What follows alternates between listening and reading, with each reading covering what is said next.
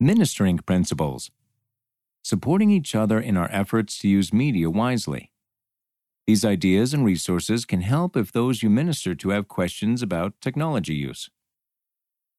One of the most common questions families face in many cultures today is how to use media and technology appropriately.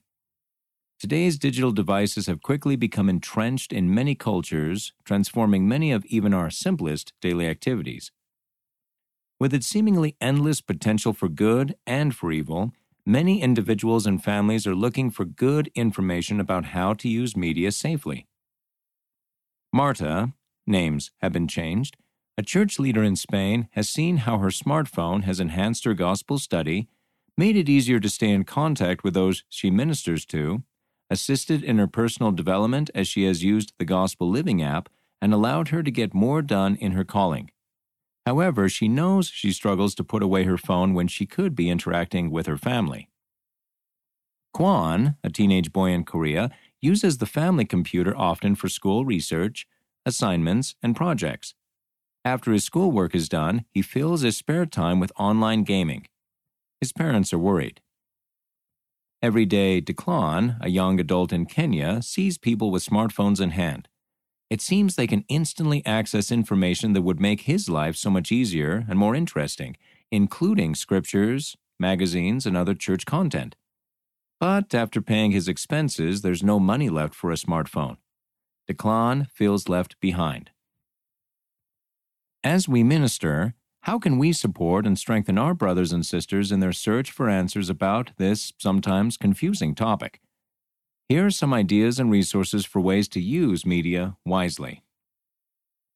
Suggestions for using media and technology wisely. Seek purposeful ways to spend your valuable time outside of technology, including ministering to others, developing skills and talents, and participating with others in meaningful hobbies and other activities have a specific purpose for using technology and limit its use when you are bored, lonely, angry, or stressed. These and a variety of other emotions can make you vulnerable or susceptible to using technology inappropriately. Find healthy ways to respond to emotions. Be disciplined. Use settings that allow you to track or limit time spent on your device. Be like the Savior. Give undivided attention to someone when they are talking to you. Prioritize personal connection. Maintain a balance between electronic and non electronic forms of communication, especially when sharing heartfelt feelings or important thoughts. Take regular breaks. Invite everyone in the family to be deliberate about routinely taking breaks from their devices. Train yourself not to respond immediately to every notification and alert. Starting a conversation. Start a discussion on this important topic by sharing the struggles or questions you have regarding technology and media use. Ask what they have found that helps them. There is much you can learn using this approach. It may also provide opportunities to share some of what you've learned. Scriptures you could share prophets have invited us to be wise.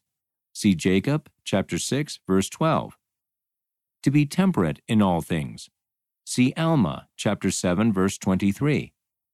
To watch our thoughts, words, and deeds. See Mosiah chapter 4 verse 30. And to be good examples. See 1 Timothy chapter 4 verse 12. Helpful resources Learn how managing your use of technology can help you connect more with family and friends. Read How to Manage Digital Devices and Get Your Family Back. Liahona, August 2020, pages 26 through 31. Ensign, February 2020, pages 30 to 35. Read Safeguards for Using Technology, 2018. Although written for missionaries, the guidelines in this booklet can be adapted to any individual or family. It is available in 28 languages in the Gospel Library or in print through distribution centers or the online store.